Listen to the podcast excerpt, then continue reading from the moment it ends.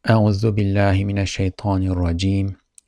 بسم الله الرحمن الرحيم. الحمد لله رب العالمين. والصلاة والسلام على سيدنا محمد وعلى آله وصحبه أجمعين. اللهم علمنا ما ينفعنا وانفعنا بما علمتنا وزدنا علما نافعا. اللهم أرنا الحق حقا وارزقنا اتباعه وأرنا الباطل باطلا وارزقنا اجتنابه ربي اشرح لي صدري ويسر لي أمري واحلل عقدة من لساني يفقه قولي Assalamu alaikum wa rahmatullahi wa barakatuh. Welcome to the Reflections on the Risale-i Nur by Bediüzzaman Said Nursi podcast series. This is Mustafa Tuna. You can listen to the episodes of this series wherever you listen to your podcasts or at the website www.reflections-rn.org. A rough translation of the text we will be reflecting upon is also inshallah going to be posted at this website. So if you want to go there and follow from the text you can do that too. You can go to the podcasts on the website then words then the 18th word and as that also implies today inshallah we are going to read the or continue reading the 18th word as we mentioned before, this word has two stations. One of them is not written. The one that's written has three points. We read the first two. In the first one, we admonished our lower soul and told it that it, it can have no claim to bringing anything into existence. It can have no claim to anything, any good. Uh, whatever good appears to uh, be coming through it is coming through it, not from it. And the um, the true source of all good is God, and the position of the lower soul has to be to admit its impotence and seek seek God's mercy and blessings. In the second point we talked about how there is an aspect of beauty in everything how reality is beautiful. Now the third point continues from the second point about the beauty that we observe in the creation. It is inspired by, it is an uh, interpretation of the verse, استعيذ بالله قل إن كنتم تحبون الله فاتبعوني يحببكم الله Say, if you love God, and this is an address to the Prophet sallallahu alaihi wasallam. So God is telling the Prophet sallallahu alaihi wasallam, say, if you love God, follow me, and God will love you. This is um, chapter 3, verse 31. And it is a really important verse. It shows us the place of the prophet, the messenger of God, the beloved of God. If you love God, anybody out there, Mustafa, if you love God, follow me, follow the Prophet wasallam, and God will love you. God's love is associated with following the Prophet sallallahu alaihi wasallam. Subhanallah. Yes. Bismillah. Madem kainatta hüsnü sanat, bil müşahede vardır ve katidir. Elbette Risalet-i Ahmediye aleyhissalatu vesselam şuhud derecesinde bir katiyetle sübutu lazım gelir. Zira şu güzel masnuattaki hüsnü sanat ve zineti, zineti suret gösteriyor ki, onların sanatkarlarında ehemmiyetli bir irade-i tahsin ve kuvvetli bir talebi tezyin var, vardır. Ve şu irade ve talep ise saniyede, o saniyede ulvi bir muhabbet ve masnularında izhar ettiği kemalat-ı sanatına karşı kutsi bir rağbet var olduğunu gösteriyor. Şu muhabbet ve rağbet ise masnuat içinde en münevver en ve en mükemmel fert olan insana daha ziyade müteveccih olup temerküz etmek ister. The beginning of this may sound a bit confusing or confounding, but when we understand the way Ustad Nursi is making the connections between beauty and what is to come, it is beautiful. So, since it is observed and known definitively that there is a beauty of artistry in the cosmos. So we talked about that in, in the previous episode. There is a beauty of artistry in the cosmos. Cosmos. So there is beauty in the cosmos, but it's not just there. It is the product of someone making it. Some someone making it with with art. So it is a beauty of artistry that we observe. We definitively see and know that there is beauty. Okay. Since it is observed and known definitively that there is a beauty of artistry in the cosmos, what follows? Of course, it is a must that Ahmadan messengership sallallahu alaihi wasallam Ahmadiyya will have established will have established reality with a definitiveness that reaches the level of witnessing. Now this is interesting. Ustad Nursi says that since there is beauty in the cosmos, there has to be Ahmadan messengership. The Prophet Muhammad wasallam has to exist and has to be the messenger of God because there is beauty out, out there. Why? How? Because the beauty of artistry and adornment of forms in these pretty artifacts, artifacts, everything in the creation that we see around, show that their artful maker has a significant will to beautify and strong demand for adornment. Whoever made these things, he has willed or he wills to make them beautiful and he wills, he demands from what he creates to be adorned. Okay? This will and demand in turn show that that artful maker has a lofty love and a sacred proclivity toward the perfections of his artistry, which he exposes in his artifacts. So he loves and has a proclivity toward, is, is um, drawn toward, but importantly, we um, premise this with the word sacred. It's not the kind of proclivity that we as human beings have. It's not like the human drive, right? It is it's a sacred kind of proclivity. We don't we cannot understand the true nature and quiddity of it. It is not a defect, it's not a deficiency, it's not a weakness. But we see not by thinking about God, not by contemplating God, but by looking at what He has made out here, we see that He demands, He wills perfections of His artistry. He, he, he, he has a proclivity toward the perfections of His artistry. He wants to show them which he exposes in his artifacts. God shows the perfections of his artistry in his artifacts. This is what he wills. He could have willed some other way. This is what he has willed. This is what we see.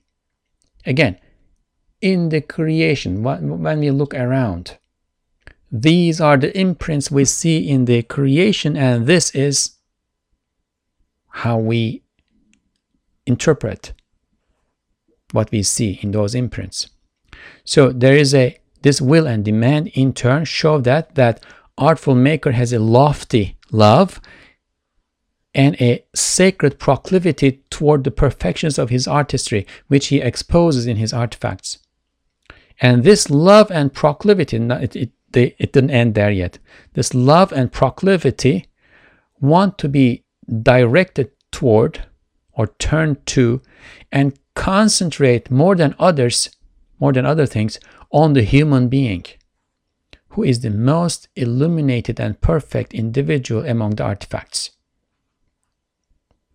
So there is love and there is a proclivity toward perfections of artistry. And when we look in the creation, and in the creation, we see that the human being has a special place. Therefore, we see that more than other things, this love and proclivity to show perfections of his artistry will concentrate on the human being as that special individual in the creation. But we still did not um, demonstrate how, because there is beauty of artistry in the cosmos, Ahmed messengership will have to be established definitively because we are continuing to read. So, next. İnsan ise şecere-i hilkatin zi şuur meyvesidir. Meyve ise en cemiyetli ve en uzak ve en ziyade nazarı am ve en ziyade nazarı am ve şuuru külli bir cüz'idir. Nazarı am ve şuuru külli zat ise o sanatkar-ı zülcemale muhatap olup görüşen ve külli şuurunu ve am nazarını tamamen saniinin perestişliğine ve sanatın istihsanına ve nimetinin şükrüne sarf eden en yüksek, en parlak bir fert olabilir. So we are now going to open up what we mean by the human being, why the human being is has a special place. As for the human being, he is the conscious fruit of the tree of creation. Think of the creation as a huge tree the human being is the fruit of this tree, but it is not a unconscious, uh, inanimate or living but unconscious uh, fruit. It is a conscious fruit.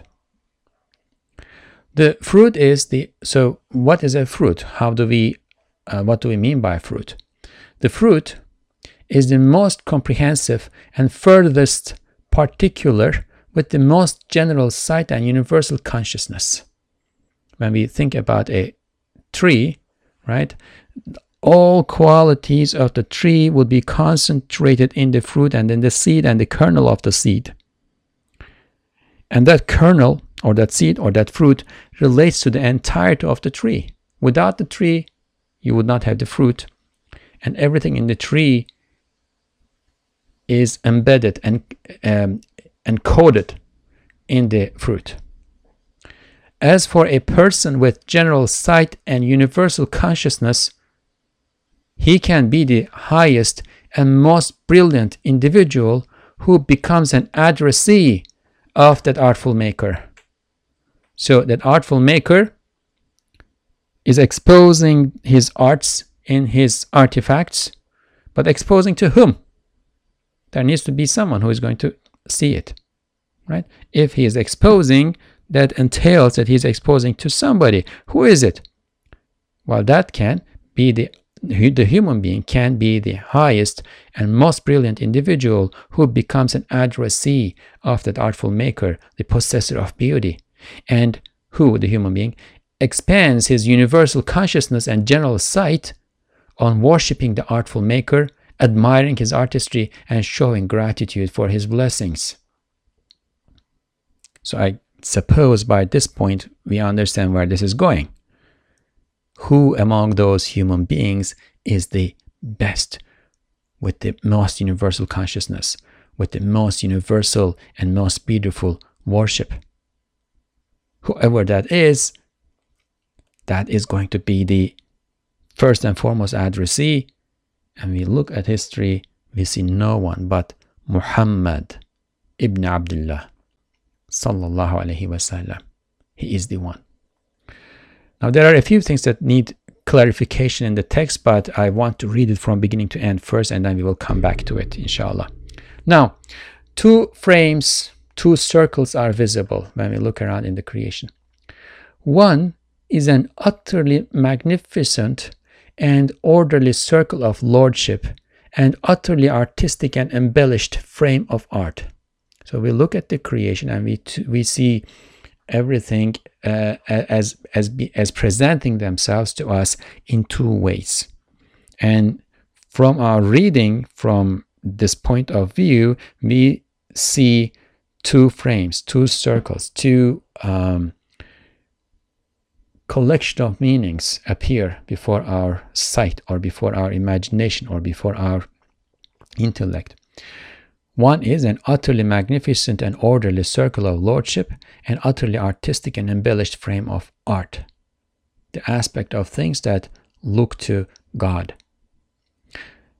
Diğeri gayet münevver, müzeher bir daire ubudiyet ve gayet vasi, cami bir levha-i tefekkür ve istihsan ve teşekkür ve iman vardır ki ikinci daire bütün kuvvetiyle birinci dairenin namına hareket eder. The other, the other circle or the other frame, it is an utterly illuminated, flowery circle of worshipful slavehood, an utterly broad and comprehensive frame of contemplation, admiration, thankfulness, and faith that the second circle operates with all its strength in the name of the first circle. An utterly illuminated flowery circle of worshipful slavehood, an utterly broad and comprehensive frame of contemplation, admiration, thankfulness, and faith that the second circle operates, works, moves with all its strength in the name of the first circle, not for itself, not for its own sake, but for the sake of, in the name of the first circle. So the second cir circle, the circle of uh, worshipful slavehood, faces the first circle, and it is meant for the first circle. It is not meant for itself. İşte o saniin bütün makasıdı sanat perveranesine hizmet eden o daire reisinin ne derece o sani ile münasebettar ve onun nazarında ne kadar mahbub ve makbul olduğu bilbedahi anlaşılır. Now if you understand, if you understand that there are these two circles and the first circle faces and move is moved and operates works uh, in the name of the first circle, it's raison d'etre, its uh, reason of being, the reason for its existence is to serve the first circle, to serve the Lord, to expose the beauty of the Lord's artistry and to see and appreciate it. If this is the reason of being for this whole thing, right? Then here it will be understood intuitively without a need for much thought and inference, reasoning. It will be understood intuitively how much how much the leader of that circle that serves the objectives which reflect a love for artistry of that artful maker will be closely connected with that artful maker and how beloved and acceptable he will be to him to the artful maker so that is the Prophet sallallahu aleyhi ve sellem. Acaba hiç akıl kabul eder mi ki şu güzel masnuatın bu derece sanatperver, hatta ağzın her çeşit tadını nazara alan inamperver sanatkarı, arş ve ferşi çınlattıracak bir velveleyi istihsan ve takdir içinde ber ve bahri cezbiye getirecek bir zemzemi-i şükran ve tekbirle perestişkârane ona müteveccih olan en güzel mahzuna karşı la kayıt kalsın ve onunla konuşmasın ve alakadarane onu Resul yapıp güzel vaziyetlerinin başkalara da sirayet etmesini istemesin. Then wonder. Wonder if the intellect would at all accept that the artful maker of these beautiful artifacts, the artful maker of these art, uh, beautiful artifacts, who so loves arts and to give blessings that he even takes takes all tastes of the mouth into consideration will remain indifferent to this beautiful artifact of his who worshipfully turns to him with such an outcry of admiration and appreciation and with such an exclamation of gratitude and exaltation. Takbir allahu akbar right? That's what he's saying. Thus bringing the land and the sea to ecstasy that he, God, will not talk to him? Is it at all possible? That God will not talk to him, will not make him a messenger showing interest in him, and will not want his beautiful state, that, that messenger's beautiful state, to pass on to others too? Kella, konuşmamak ve onu Resul yapmamak mümkün değil. By no means.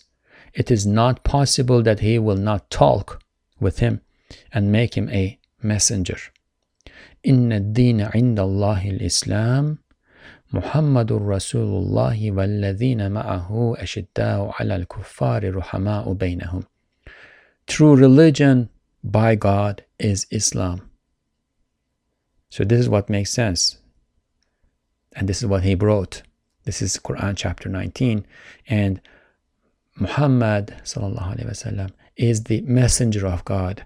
And those who are with him are harsh towards the disbelievers and compassionate among themselves. And this is Quran chapter 48, verse 29. So this is it. This is the uh, third point. I didn't want to to go into too much detail, uh, clarification, explanation, uh, because this, uh, in a sense, is an introduction to the 19th word, which is about the messengership, about messengership in general and the messengership of the Prophet sallallahu alaihi wasallam. And mashallah, we are in the month when he was born, so uh, you know, take this as a kind of mawlid celebration of the birth of the Prophet sallallahu alaihi wasallam. So inshallah we will read the read and reflect upon the 19th word next, but at the same time this relatively short piece here, the third point is a summary of a relatively longer piece that Ustad had written earlier 1925 1926 uh, in a treatise that later became a part of his Mathnavi Nuri al Arabi his uh, Mathnavi, luminous Mathnavi in Arabic. So, by way of clarification, or instead of a personal reflection, I thought that I could read that text, the, the text from the Mathnavi, uh, so that we can see where uh, these ideas are coming from and uh, we can see them expounded a bit further. And then in there, perhaps I may try some reflection myself too. So that's what I'm going to do uh, now. I'm not going to read the original, uh, which is in Arabic, because it would take too long. And since this is not uh, intended to be a, a, reading and reflection upon uh, that text itself, but rather a clarification, uh, an interpretation of what we have read, inshallah, I'm not going to read the Arabic. So, Ustad Nursi says there, in the treatise, uh, which by the way is named uh, Reshhalar, the droplets. Know that the indications of the Ahmadan prophethood are countless and unlimited. Now we need a brief uh, clarification for the word Ahmadan, right? Ahmad is, as uh, you know, some of you, some of the listeners may know, one of the names of the Prophet sallallahu alaihi wasallam. Ahmad, Mahmud, Muhammad, Mustafa, these are among his, you know, um, most famous names. Muhammad and Ahmed are driven from the same root. Muhammad means the one who is praised and the one who praises God abundantly. It is often used, and in, especially in the Sufi literature, it's often used in reference to the Prophet's prophethood and messengership in an unbroken chain from Adam alayhi salam. So when Adam was born, or when Adam was created, the light of the Prophet Muhammad wasallam was already created. According to some hadith, prophetic traditions, we know that that was the first thing that was created. So, as a result, when Adam alayhi salam, Adam alayhi salam was born, the Prophet wasallam was already a prophet, and the prophethood or messengership that was held by each messenger or prophet that came to this world, right, was held in a sense in the name of or as a, or as a trust from that um, that most perfect form, most perfect version, or the or the the original uh, version of prophethood or messengership that the Prophet ﷺ had. So the name Muhammad represents that. It is often used in reference to the prophets, prophethood and messengership in an unbroken chain from Adam alayhi to the Prophet himself sallallahu alayhi wasallam. And Muhammadan is the uh, adjectival form of the name Muhammad. When it comes to Ahmad, uh, in writing, what happens is the meme, the, the letter for M at the beginning, drops and Ahmad is left. Ahmad means the most praised one. Now, with the meme dropped, this is often used in reference to the path of sainthood that the Prophet Muhammad has opened for his followers. So there were prophets among the the um, people, ummas, uh, communities of believers before the Prophet and after him there are saints, there are awliya, and there are scholars, right? So Ahmad is usually used in reference to the path of sainthood that Prophet Muhammad وسلم, has opened for his followers. And Ahmadan is the adjectival form of the name Ahmad. Now, whether in the first sense or the second sense, whether as Muhammadan or Ahmadan, they, they can both apply here. But what we should understand from uh, this is that it is not one individual who lived at a particular specific time in history, was born, then died, and that's it. No, that's not it.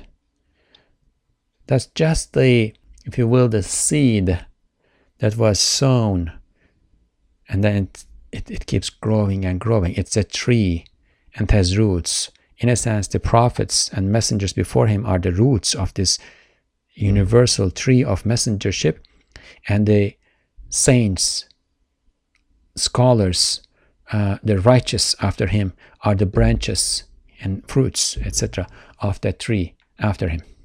So that's what we are referring to when we say Ahmadan prophethood.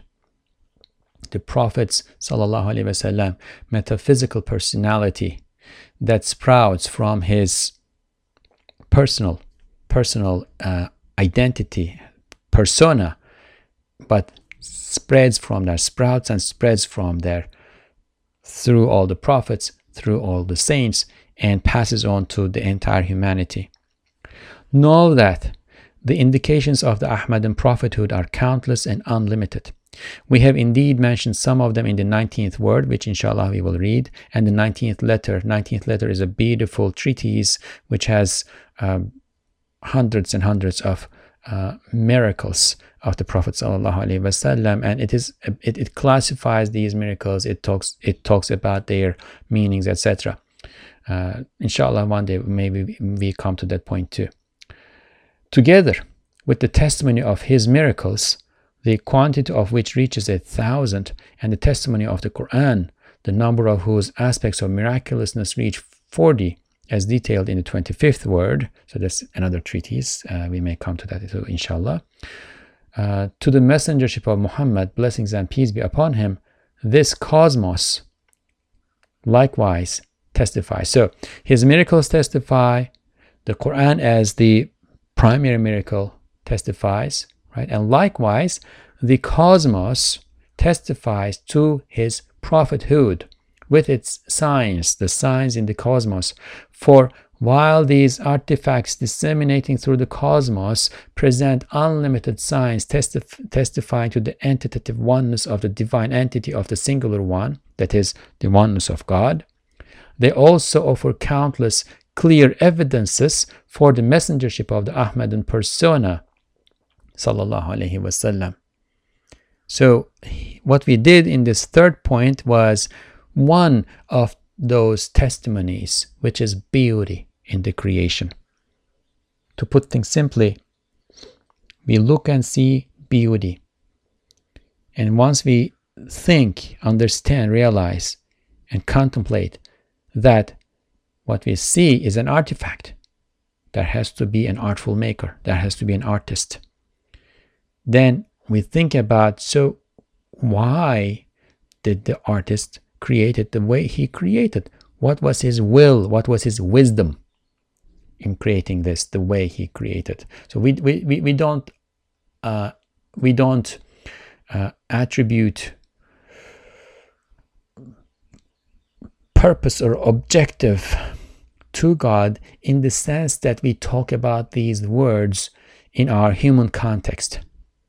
When I have a purpose, I employ means to attain it. It is something that I do not have and therefore I need to attain. We cannot think of God in this way as not having something and therefore he needs to attain it, etc., etc.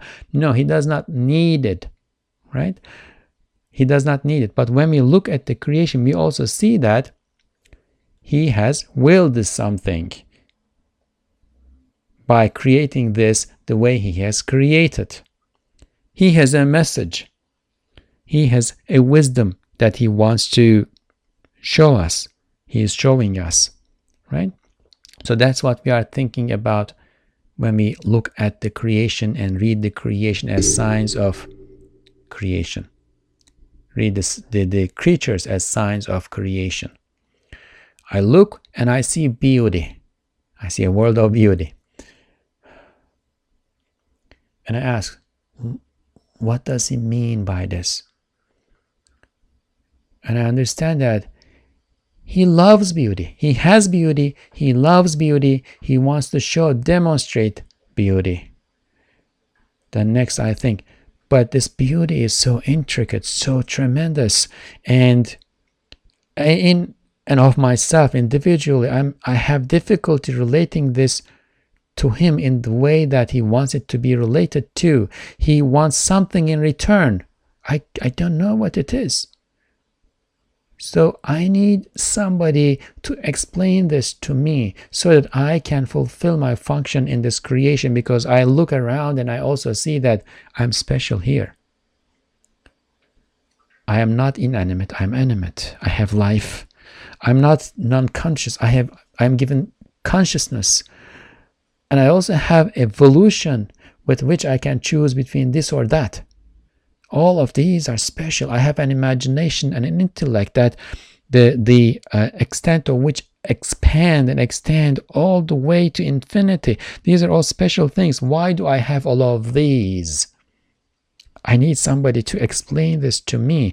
Without that person, without that source of explanation, all of this, it seems, may lose meaning. And I see that there is wisdom in this. I don't, I cannot fathom it that the creator of all of these, the artful maker, is going to create all of these without any wisdom. He does not. He does not create for nothing. So, who is it that's going to teach me what's going on here? I turn around and I see Prophet Muhammad sallallahu alaihi wasallam. He is the translator of this beauty for me. He is the interpreter of this beauty for me. So, this is one of the uh, testimonies to his messengership. Among them is the perfection of beautiful excellence in artistry. So, among those testimonies is the perfection of beautiful excellence in artistry. For the perfection of the beautiful excellence in artistry in these artifacts indicate the Ahmadan messengership with a definitive indication. Because, as observed, as we look around and see the visible beauty of these adorned artifacts present to the beholder the beautiful excellence in the artistry and adornment. They are the products of an act, and there is this attribute in the act artistry and adornment. The beautiful excellence in the artistry and the adornment of the form indicate with clarity that the artful maker has a most strong will to beautify and a most strong demand for adornment. This is all what I look and see. The will to beautify and demand for adornment non inferentially. You don't have to think about it. You don't have to reason. You look and you understand this indicate that the artful maker has a lofty love for his art and a sacred procl- proclivity for exposing the perfections of his artistry. Important. We are qualifying love and proclivity with loftiness and sacredness. They are not like human uh, drives, they're not like human uh, emotions. They are like love, they are like proclivity. We cannot comprehend his God's infinite, universal, endless, limitless attributes. But we need to know him. We are in need of knowing him, and for this end, for this end, God has put these emotions, these senses in us, hardwired them in us. We are given given love. And when a person does something with enthusiasm excitement appetite we see that this person loves what he's doing. And we look around and we see an enthusiasm in the creation for beauty right? Who is the most um, has lofty love for his art and a sacred proclivity for exposing the perfections of his artistry. And this love and proclivity definitively indicate that the human being, who is the most perfect and most marvelous of all artifacts, and the most beautiful and most comprehensive of all creatures, is a comprehensive locus of appearance and a brilliant center of concentration where this love and proclivity focus. Having the most comprehensive and excellent nature among all creatures, he, the human being, is the conscious fruit of the tree of creation. That is, with regard to that tree, he is like a fruit that possesses consciousness. With regard to the tree of creation, he is like a fruit, and but a fruit that possesses consciousness. Having been created like a fruit, i.e., at the end, with the most comprehensive nature, with the relationship with the with the entirety of creation, he is the part among the parts of the cosmos that is the most comprehensive and the furthest that comes at the very end, the product. Being the most comprehensive, and furthest possessor of consciousness, he has all inclusive vision with a universal consciousness. Now, all inclusive vision does not mean that he sees everything all the time, but he can see things through his sight, through his imagination, through his intellect, through his inner sight, and if purified through his heart, through the secret in the heart and those have advanced in uh, in understanding reality beyond the limited physical visible existence around us have noticed even further subtler um, faculties of perception in the human quiddity too. So all of them put together he has all-inclusive vision with a universal consciousness. He, he has awareness of everything. The rock that does not have awareness of things that are happening around it. Now there, there is an angel appointed to the rock, and that angel may be fulfilling this uh, task for the rock, but the rock itself, no. The um, elephant does not have awareness of what might be going on 100 miles away. Now, as an individual sitting here, I don't have that too, but when the information about that is brought to me, I develop that awareness and that awareness stays with me. Right now, I am aware that Australia exists. I never saw Australia, but I know that it exists. You cannot say that for the elephant. So the human being has universal consciousness that he can uh, actualize, activate through his imagination, intellect, and all those other faculties. Having a universal vision, he sees the entire tree of creation. He stands at the very end with the most comprehensive vision. Uh, he has faculties that relate them and enable him to to connect with all branches or parts of this tree of creation, the way the fruit contains the information for the entirety of the tree in the DNA structure in its kernel. Having a universal consciousness, he knows the artful maker's objectives. And once again, we don't talk about God's objectives in the sense that we talk about objective in the in in a human sense. We are uh, we, we need to take these as metaphorical language at this point because we are in unable to articulate what we want to articulate as is. Wisdoms right? Having a universal vision he sees the entire tree of creation. Having a universal consciousness, he knows the artful maker's objectives. When he says, as in the Quran, Oh Lord, you have not created all of these things for nothing. Abasa, right? For nothing. There is a purpose to them. There's a meaning to them. So these are not meaningless. He knows the artful maker's the meanings that the artful maker has put in the things he has created. And therefore, he is a special addressee of the artful maker.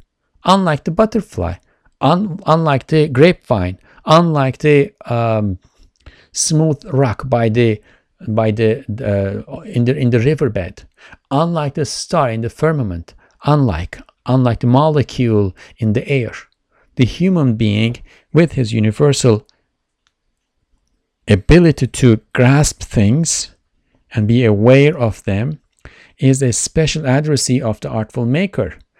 If there is beauty in the entirety of this whole creation, and it is the wisdom in its creation is uh, exposure, then you need a spectator who can see it, behold it in its entirety, and also can go into the details, can see the parts and particulars too.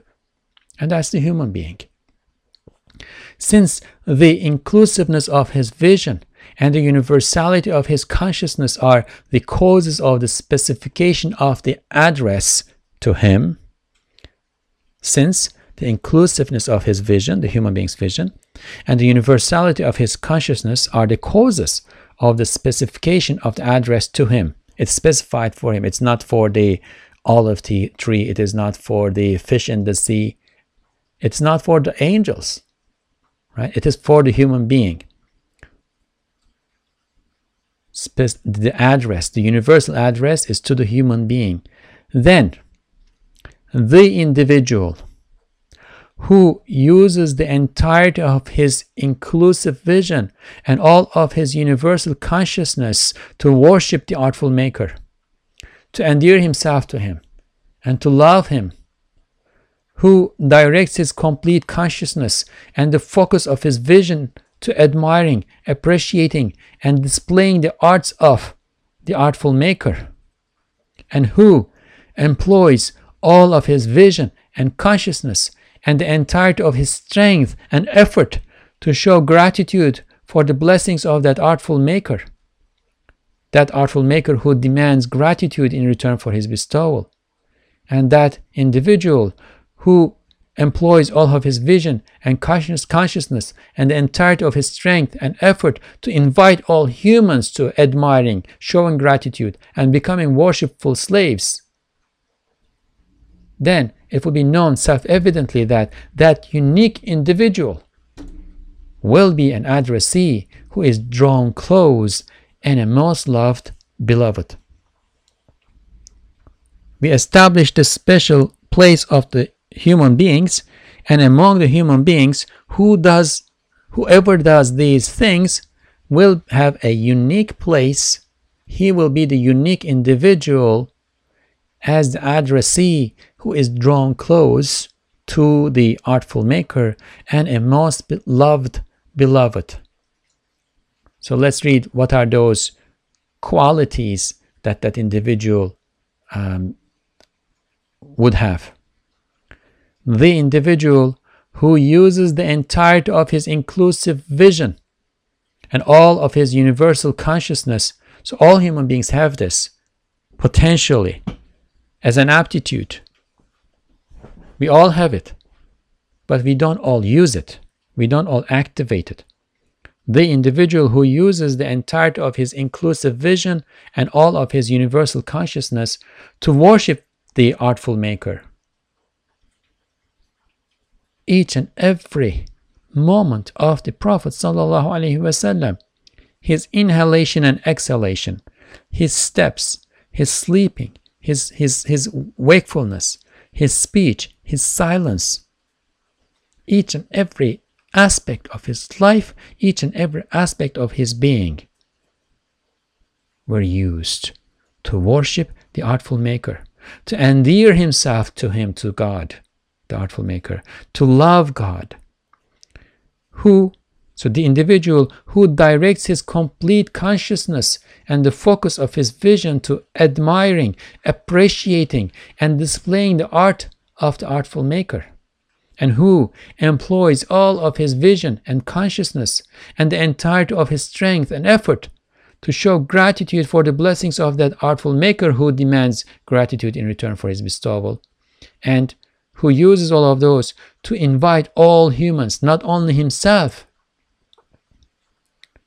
so it's not it is not limited to his own personal effort and awareness and consciousness and admiration and appreciation and display of arts. No, he also makes the utmost effort to invite all humans to admiring, showing gratitude, and becoming worshipful slaves. So it is known at this point, it is known self evidently that that unique individual will be an addressee who is drawn close and a most loved beloved. He'll be told, Come over here. Come over here, you dear one. Come over here. Let's let me explain all of this to you. And so that you can turn around and go and explain it to others. Oh people, Ustad Nursi says, Oh people, is it possible that Muhammad sallallahu alaihi wasallam could not be that unique individual in your opinion? Is it possible? Does your history show another individual who is more worthy of this station than Muhammad sallallahu alaihi wasallam? O he whose eyesight is not impaired by a veil and inner sight is not blurred.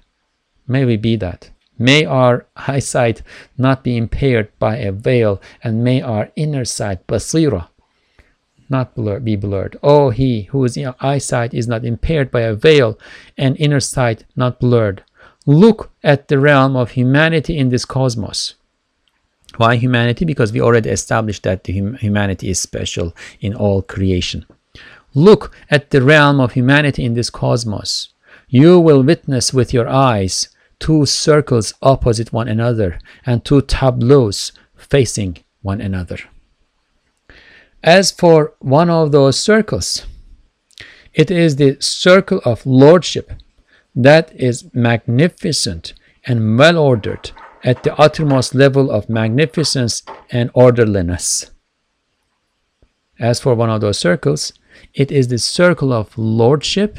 So, this is the circle, this is the aspect of things that look to God, right? It is the circle of lordship that is magnificent and well ordered at the uttermost, utmost level of magnificence and orderliness. As for one of those tableaus, it is the tableau of art that is artful and embellished to the uttermost level of mastery and proportionality. So in the 18th word, Ustad Nursi talked about the circle and the tableau or frame as we called it there as one and the same thing. Here he is differentiating between them a little bit. The first is the circle of lordship, lordship that is magnificent and well ordered at the uttermost level of magnificence and orderliness. So there's an emphasis on the uh, magnificence, orderliness, in a sense, perhaps the majestic uh, uh, attributes of God. And as for the, the tableau, it is the tableau of art that is artful and embellished to the uttermost level of mastery and proportionality, symmetry, harmony, the beauty. As for the other circle, it is a circle of luminous and fluorescent worshipful slavehood within uttermost acquiescence and steadfastness. Circle of luminous, illuminated and fluorescent, full of flowers, beautiful, beautified, worshipful slavehood within uttermost acquiescence and steadfastness. So they are luminous, illuminated, they are beautiful, adorned, and they are also acquiescent. They are submissive. They have sub everything has submitted to Lord. Everything is subordinated and a state of submission. Except for those who are again for a wisdom given uh, volition like iblis like some of the jinn like human beings and steadfastness, and they stay steadfast on what they are commanded. The rain, I don't know if you're hearing it, but right now it is raining outside and acorns are falling from the trees onto the roof, and the, the noise you might be hearing is that right now. I don't know if that's uh, being recorded, right?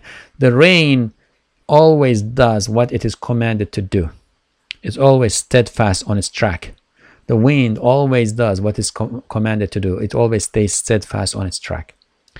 And as for the other tableau, it is the tableau of contemplation and admiration with uttermost breadth and the page of gratitude and faith with uttermost comprehensiveness.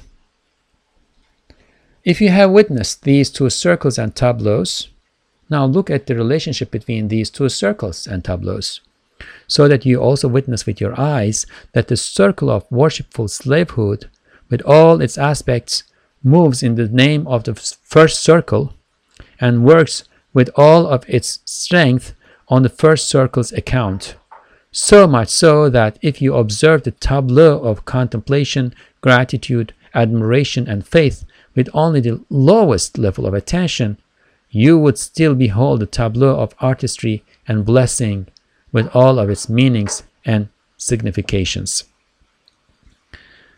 And having witnessed this reality with your eyes, can your intellect still deny the most tremendous relationship between the leader of the circle of worshipful slavehood and the owner of the circle of lordship? Who is the owner of the circle of lordship? God. The at the at the center of the um, combination of or collection of meanings that we are grasping in the creation in relation to this act of lordship. We see the owner of the circle of lordship. We see the lord. And at the center of the collection of meanings that we see and grasp in the creation that belongs to the circle of worshipful slavehood that turns with it with all of its existence and effort toward the Lord and worships him, obeys him, stays steadfast in its state of subordination and submission and acquiescence. At the center of that, presenting the entire worship, the entire glorification, the ent entire exaltation to the Lord on behalf of the entire creation and with a an intensity that amounts to the worship of the entire creation. We see who? Prophet Muhammad sallallahu alaihi wasallam. Is it permissible for your heart? So the first question was to the intellect. Can your intellect still deny the most tremendous relationship between the leader of the circle of worshipful slavehood, Prophet Muhammad sallallahu alaihi wasallam, and the owner of the circle of lordship? Now the question is to the heart. Is it permissible for your heart to not attain certainty that this leader who is serving the artful maker's objectives sincerely by displaying and appreciating his art has a tremendous relationship. Right? Is it possible that your heart will deny this? That he has a tremendous relationship with and maintains a strong connection to the artful maker, and that he talks with him and receives his message, God's message. Yes, it is understood self evidently that he is beloved to the king and approved by him. The proof is the intensity of his worshipful slavehood, the intensity and beauty of his admiration of God and his beautiful attributes as manifest in the creation. It is his the intensity and beauty of his gratitude for the blessings of the, the merciful Lord. Yes, it is understood self evidently that he is beloved to the king and approved by him. In fact, he is the most beloved and the closest one to him in the entire creation. O human being, is it possible for your intellect to accept that the artful maker of these artifacts that are adorned with varieties of beauty, the bestower of these blessings, and the one who attends to the fine variations of taste in the mouths of created beings? Is it possible for your intellect to accept that he will not care, God, the one who has all these attributes, will not care, will not care about and remain indifferent to a most beautiful. So, you know, God, the most beautiful, who adorns everything with beauty, the bestower, the merciful bestower, who bestows everything with these blessings that we witness in the creation, who attends to the finest, finest needs and fine variations of taste in the mouths of created beings. The deer like new shoots that come out in the spring from the ground. If you were to eat them, they would be bitter and you wouldn't like them. But the deer has a taste bud or has taste buds that love it, enjoy it. So God creates them for the deer. And you and I, like, let's say, apple. apple has a beautiful sweetness and tang and texture and uh, you know lusciousness. We love that. That's that's the taste buds that we have, and that's what our taste buds need. And God has attended to that too and created apple for our taste buds. He has created other things for other creatures. He has created mice for snakes and, and, and cats, right? But he's attending to all of them. So, a creator, an artful maker, a bestower who is aware of and attends to the finest needs and not only needs but also pleasures of all of his creatures does your intellect accept that he will not care about and remain indifferent to? A most beautiful and perfect, artful creature like this one, like Muhammad sallallahu alaihi wasallam, who turns to him with utmost yearning, with utmost yearning, worshipful slavehood, and endearment, who brings the earth and the throne to rapture with his passionate cries of admiration and a hum of appreciation before the beautiful artistry of this artful maker, who brings the land and the sea to tremors of ecstasy with the exclamation of his expressions of gratitude before the bestowals of the one who creates from nothing, and with the splendor of his expressions of exaltation, Allahu Akbar, before the tremendousness of that Creator who is the Blesser. He is the Blesser he is going to bless everything with the tiniest, most trivial needs and pleasures that they need or have. Would it then be possible for him to remain indifferent to Muhammad sallallahu alaihi wasallam? Is it possible for the like of this beneficent and powerful, artful maker to remain indifferent to such an admiring and grateful created being?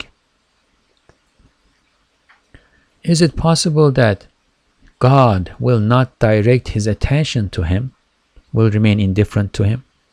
Is it possible that God will not talk to him? Is it possible that God will not bring him close to himself? Think of the Mi'raj, the prophetic ascension. Is it possible that God will not want the beautiful excellence in his condition, in the condition of the prophet, Muhammad sallallahu alaihi wasallam. God will not want the beautiful excellence in his condition and his beautiful state to affect and transform the entire creation? Is it possible that God will not make him an exemplar for the people so that they, the people, take on the hue of his distinctive character and his condition and state? They become like him. And is it possible that God will not send him as a messenger to people altogether. Not at all.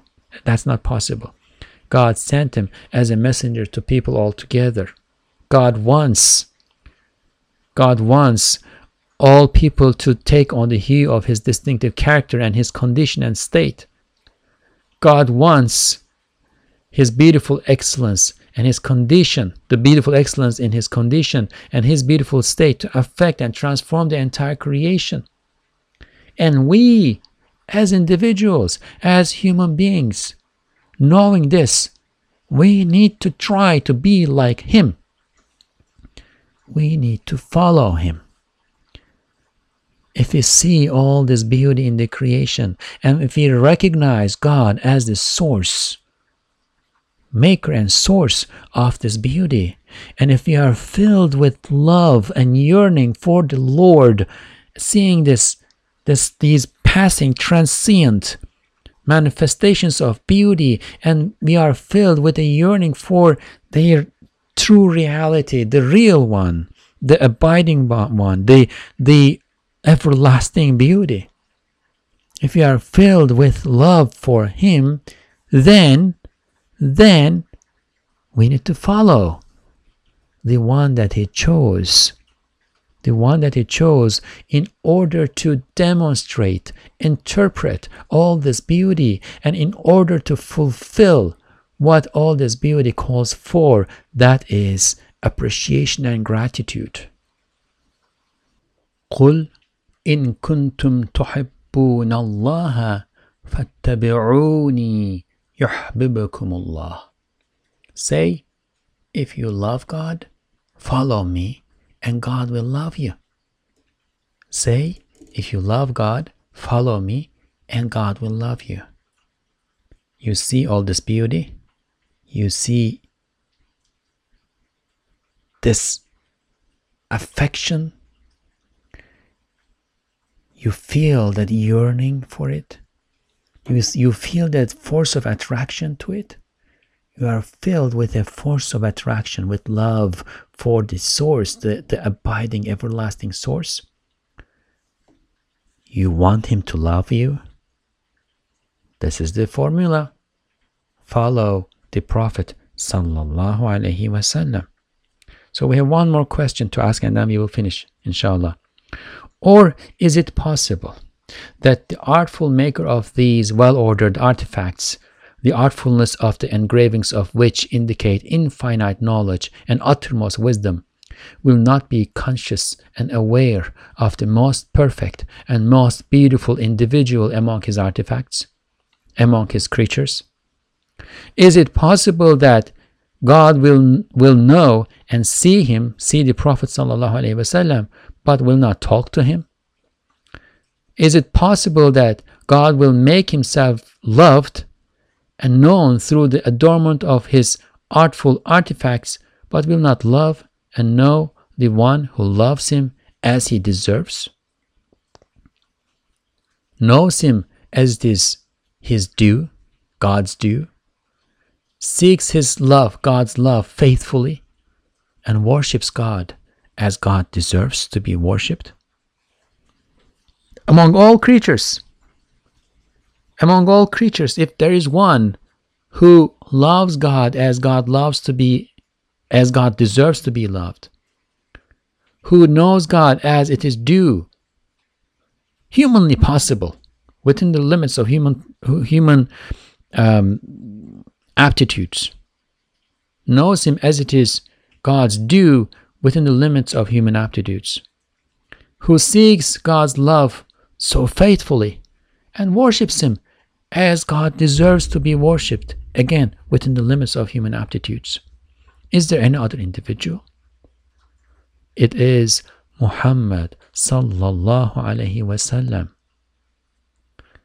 It is Muhammad sallallahu alaihi wasallam who deserves that throne of the kingship of worshipful slavehood. He is the king. He is the king of the slaves of God. What a beautiful title. He is the king. And God will not remain indifferent to him. Cannot have. we are not we are not imposing a limitation on God. We are just reading. We are just reading what God has created and written in his creation. We are just reading the message. This is what, what we are learning from our Lord. He has willed this to be the case.